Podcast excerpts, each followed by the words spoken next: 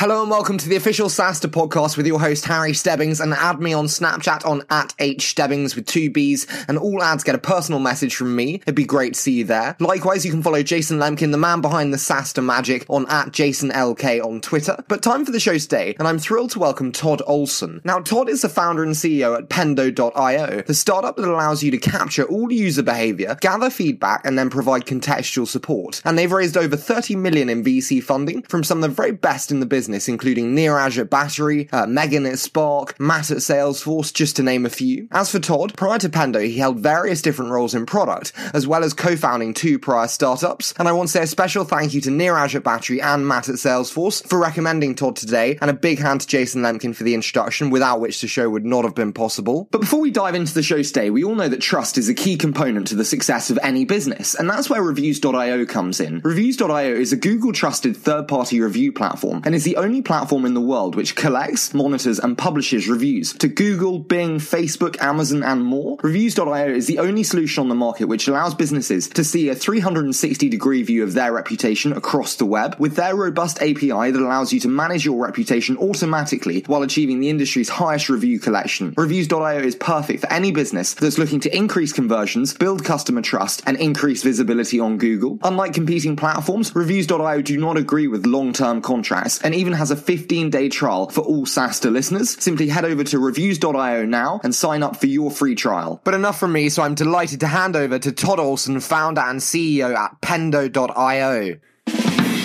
Good. That's perfect. Okay, I think we're warmed up. Todd, it's absolutely fantastic to have you on the show today. A huge thanks to Neeraj at Battery for the intro today. But thank you so much for joining me today, Todd.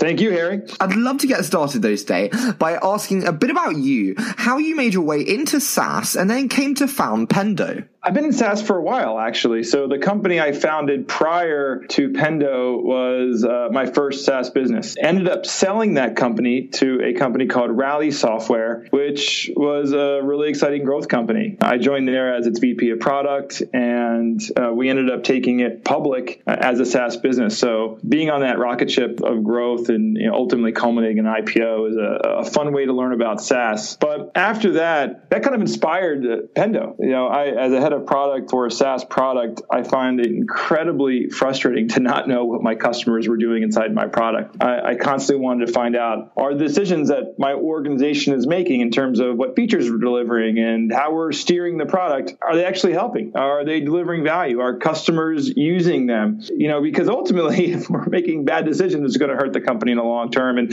and it's funny because at the time, all the data we had was guarded by one person in the company who is like not the nicest person person to go talk to. And every time I'd go ask for things, you know, he would say, "Oh, it takes like a month or two months," and got super super frustrating. And but you, from a product yeah. perspective, you can't make quick kind of A/B testing decisions based on those timelines, I guess. Yeah, absolutely not. You know, and, and I mean, obviously, we're in a quick, competitive, aggressive market, and you want to know the thing I shipped last week is it getting used, right? Because if it's not getting used, we should go do something about it really, really fast. So mm-hmm. that was super frustrating. And then, so yeah, I mean, we, we started the company to essentially address that pain and make it really, really easy for people to always know what's happening inside their products. And then not just give them the data, give them some tools to actually drive a better experience. I mean, I think we, we all, the companies and the, you know, the really successful SaaS businesses have great products. And it is absolutely critical. And you know, I think our vision is helping everyone create a, a great product experience. And yeah, I'm certainly you know, excited. It's a huge challenge, but you know, that, that definitely is very motivating. Can I ask what were the big lessons you took from going in that hyper growth mode with Rally and seeing that firsthand as one of the kind of key execs? You know, I think tons of things. What one, uh, I think lots of change happens, and I, I think a, a, lot of it comes down to people and scaling, right? So you, and we're seeing this now at Pendo, and I'm sure there's a lot of conversations. But hiring ahead of growth, you end up finding yourself when you're growing quickly in positions where you have people in the wrong seats in the bus really quickly.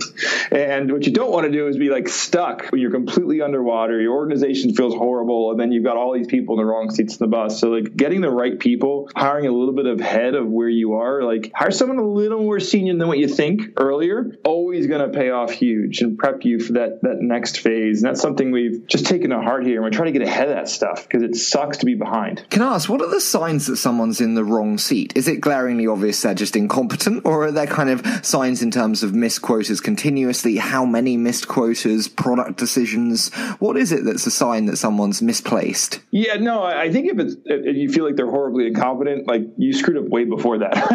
no, it's not. It's not that. I, I find when I am having to start spend more time with someone and they, they just don't know what they should be doing next. They're unclear, and, and, and sometimes you you'll hear it like I'm underwater. Like people that are constantly underwater and can't find a way to get above that and start being more strategic and helping steer their organization. That's usually a pretty good sign that something's going on. You know, and, and if I'm having to step in and get more involved in an area of the business, then that's also a good sign that I should be spending, you know, thinking about is that person in the right role. And sometimes you just need to bring in someone on top of them. In many cases, it's about getting someone a better boss. Like as a CEO, I'm a pretty crappy boss. Like I am not going to hold your hand. I'm literally going to expect you to be awesome. And if you're not awesome, well, we're going to fix that, right? So um, some cases you need to find someone that's going to mentor someone better. They maybe be in over their head, but they don't even know it yet, right? So you know, my job is to help find those situations early and get them help because ultimately a lot of these people are great people. We want to keep them. They just they just need more help. When do you think there's the transition from those that act as the jack of all trades, kind of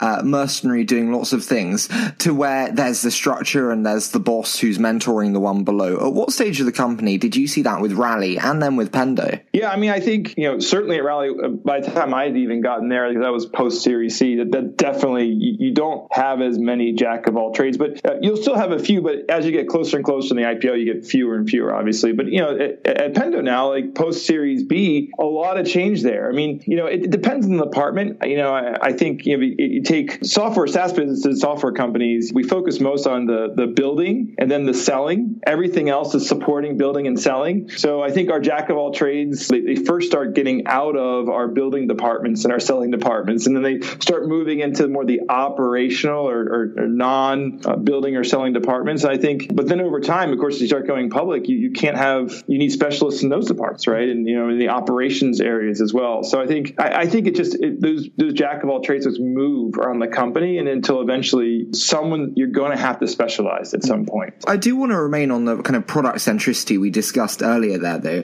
and start kind of by integrating that with the rise of customer success, a, a personal passion point of mine. But in previous conversations, you've said to me that you're seeing key tension in business shifting from marketing sales to success product. I'm really intrigued.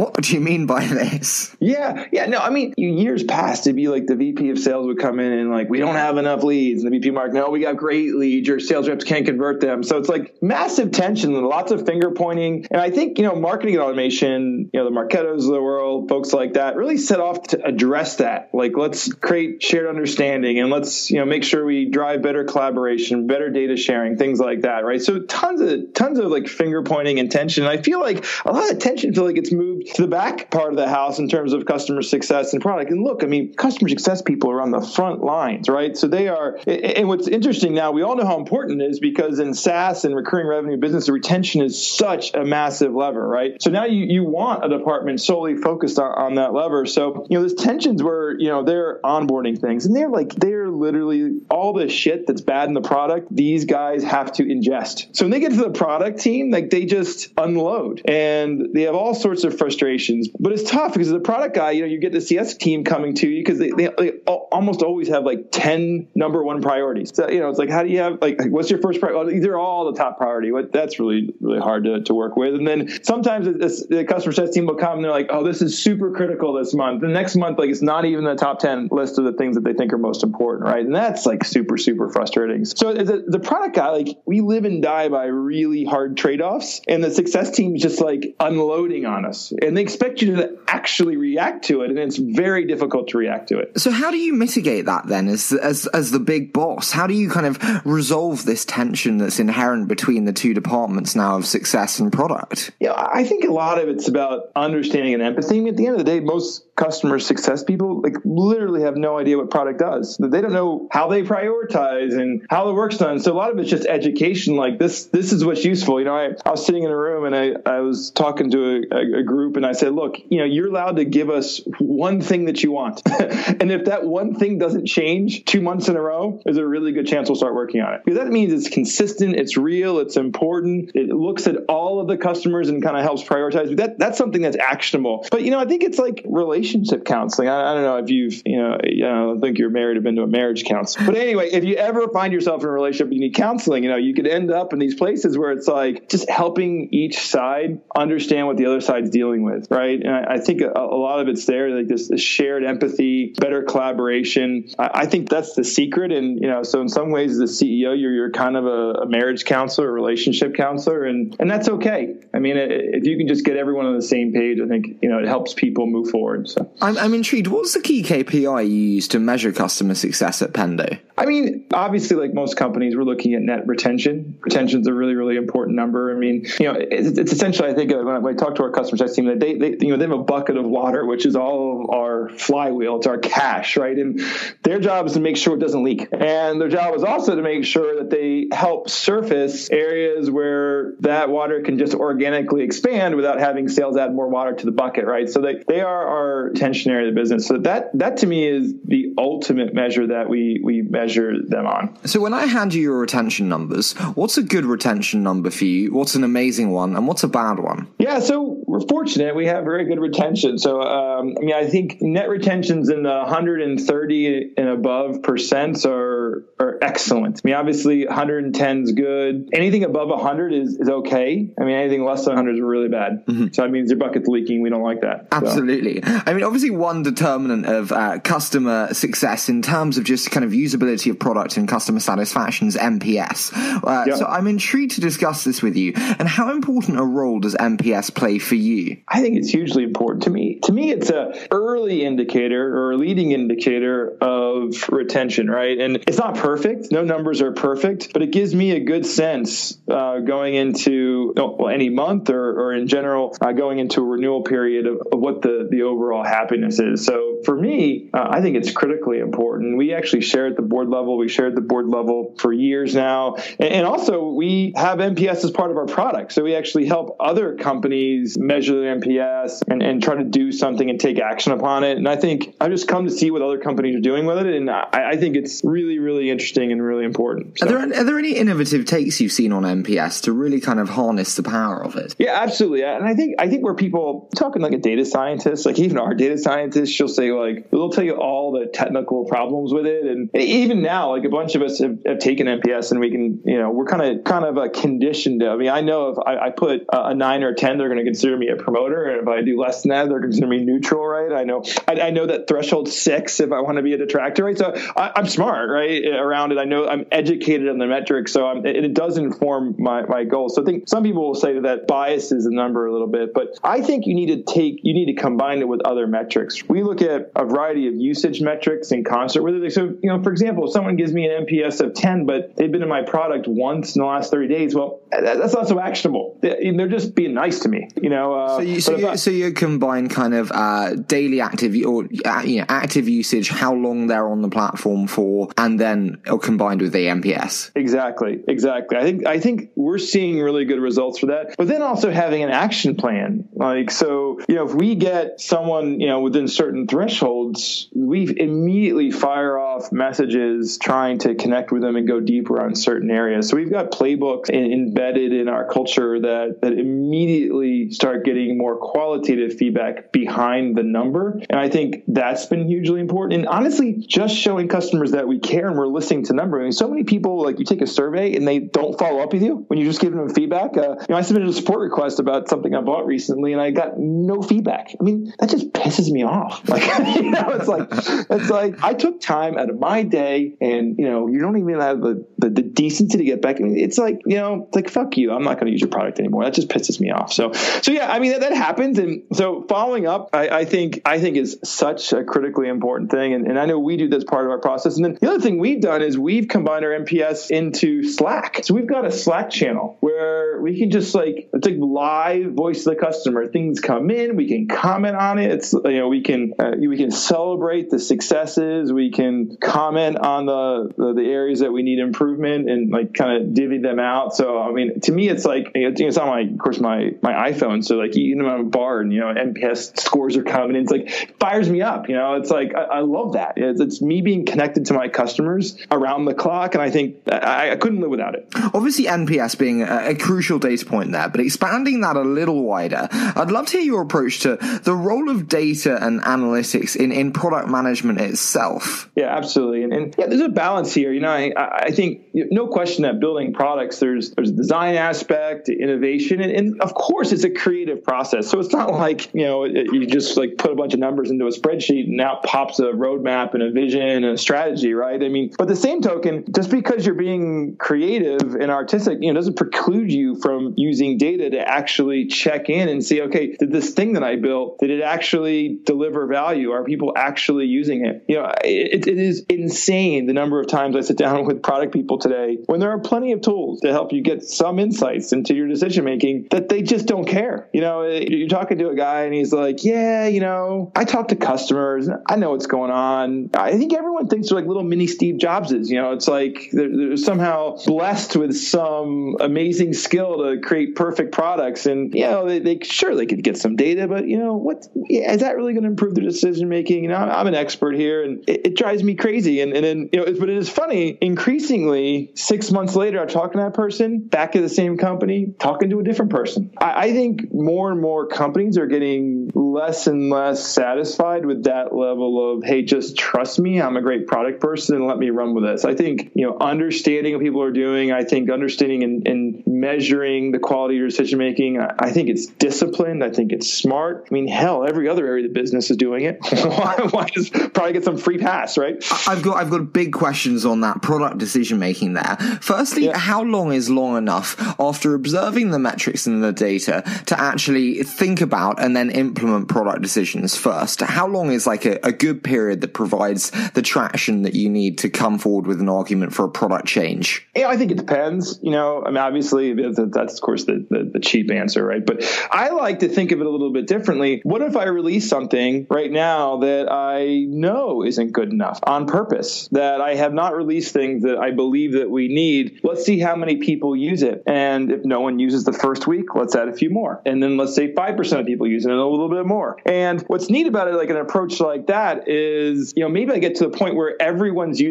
something, but I haven't built everything I thought I needed. Now I just saved a whole bunch of time and, a whole bunch of waste building something that probably no one really used. So if you're doing it more iterative and more incremental, you can check every week and see if people are doing it. And it depends on your product. I mean, we work with some products like you know, so that, that that's where it depends. I mean, some products are day in day out products. Like we, we work with products in the real estate realm where real estate offices use it every single day of their lives. So you'll get really good data really really fast. Now, if you're using a, a cyclical product like something to file your taxes or something like that, I mean, obviously you have windows in which people will give you better data, but you can get data within a week. I, I think in some products it may take a month, but I think anything more than a month, you're probably making excuses for your ability to collect good data. It's like, well, you know, you know. So that's kind of how I look at it. So now we've got the data collection. If we move to, I'm used to investment decision making. If we move to product decision making, what's the optimal structure? Is there a kind of streamlined decision making process like investing, whereby kind of the best uh, product updates go through very quickly? How would you look to structure a product decision making process ideally? It doesn't need to be super formal, but getting a sense of what the overall business value of delivering something is, weighed by the overall cost of doing it, generally drives better decision making, right? So, you know, in, in, business value, there's a lot of proxies for that. I mean, I, the ultimate proxy, of course, is always going to be revenue. Uh, everything could eventually tie to dollars. But what I found is that some people try to be too precise and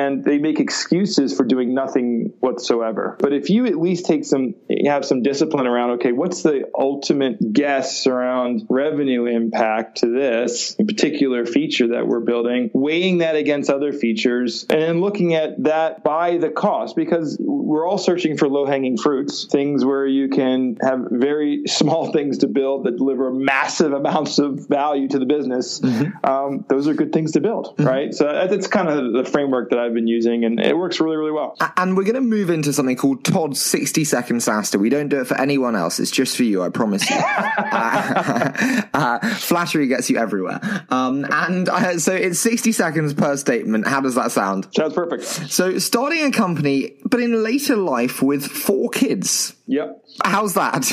You know, it is tough. I mean, I never quite feel like I have the balance I'm striving for. I'm always sacrificing something, right? So I just accepted the fact that I'm going to be perpetually imbalanced. But it, it, also means I'm way more intense at focus at work. I mean, I don't have time for hour long ping pong matches. Um, so you, will find that I have a lot less tolerance and time for bullshit. Mm-hmm. So we are direct, we're intense, we're focused, we get shit done. I mean, I still wear hoodies to work and shorts and all that stuff, but yeah, no more bullshit. Creating a startup culture for adults. At first, you got treat people like adults. That means not a lot of process rules, micromanaging, uh, lots of transparency. So many companies like don't tell people things that are really, really important. So they're unempowered to do their job well. So we treat people like adults. I mean, everyone has most the same information that I have, pretty much all the same information I have, but we expect them to behave like adults. Like, don't do stupid shit. If I, again, I have four kids. Like, I don't need to be, I don't need like a hundred kids at work. So like, do your job. Don't do stupid things. It's all good. What's been the hardest element of scaling the business so far? Yeah, I think just finding the right people and being patient. I think so many people, there's always more work to do than people you have, and it's easy to sacrifice and settle for someone who's bad. That's that's just super hard. Favorite SaaS reading material? What's yours? I like that Mattermark newsletter because it's a good summary of, of everything in the week. I mean, and, and, and I think of a specific blog. I'm a big fan of Tomasz Tunguz. So mm-hmm. love no, I'm with you on both. I absolutely love Mattermark and Tom. And then let's finish a quick fire round on what do you know now that you wish you'd known at the beginning of your time with Pendo? I think I knew this, but it's been validated so much more. But the importance of really high quality investors, I cannot emphasize that enough to, to, to entrepreneurs out there. It's like there is a huge difference, and money is not the same. You know, or just many people who say, "Well, money's money." It's like no, it really isn't. It is really, really, really important to get someone high quality. So um, that that's been hugely valuable. Okay, we're now out of the quick fire because you're into my territory of investing. So talk, talk fuck the quick fire. We're now into my grounds. Uh, investing. What makes the best VCs to you? What what makes those high quality, high quality, and what is it about those interactions that you really gain from? You know, I, I think great investors know when they can invest and know when not to, right? And a lot of them, I mean, look, the great ones knowing that they're investing in us, the team, so they're not kind of come in and like tell us what to do. They they suggest things. They'll they'll do pattern matching, like, hey, I've seen this work at companies like that, but they also kind of help us get to some of those conclusions. Now, of course, it's incumbent on the, the entrepreneurs to listen. Sometimes we've listened, we've gone back, and we say, no, here's why we don't think that's right for our business, even though it worked for this other company that, that, that you may have seen. So I think that's a big piece. The other big piece is just introductions and access. I mean, our investors work for us and they provide a ton of intros and a ton of value and a ton of feedback. And it, honestly, it makes our jobs easier. You know, any any leg up you get, I mean, it is hard to start companies. Any advantage you get, take it. And good investors give you advantages. But talk to me. You're based in in Raleigh, uh, not a traditional tech hub, uh, to to put it mildly. Uh, so, yeah. what were the challenges of raising money from top tier investors as you did from a non tech hub. How did you overcome them? A lot of people around here like just assume that they just complain about there not being any money here, right? So of course you have to get out of the office and travel a lot. So I, I travel a ton and, and get out of the office. And even then we got turned down a lot. I mean, the, the key is the key to overcoming is executing really, really well. And, and for us, I think through a willingness to travel and get out of your perimeters. I think that's been a big thing. And then, you know, we have uh, one of our key, I guess, core values is around making customers happy. And, you know, I guess a lot of companies talk about that, but we really, really do it. And it was actually, it was a small aside, but, you know, you saw, you know, Jeff Bezos' letter is making all the rounds on social media. It's an amazing letter, of course, but he talks about this customer commitment. And it, he did a better job of articulating it than I, I probably have, but we embody that in our culture. The fact is, when we went to go meet with VCs in other areas, when they started doing diligence on us and they started speaking with customers and all of the feedback was very, very positive. That really helped us close, honestly, both of our large rounds of funding. So I think executing well, really taking care of customers, getting out of the office, these are to me the, how we've been able to uh, to be successful here. Mm-hmm. Well, Todd, it's been such a pleasure having you on the show. As I said to you, uh, from seeing your stand at SaaStr in 2016, uh, I've wanted to have you on the show. So thank you so much for joining me today. Thank you, Harry. Appreciate it, man.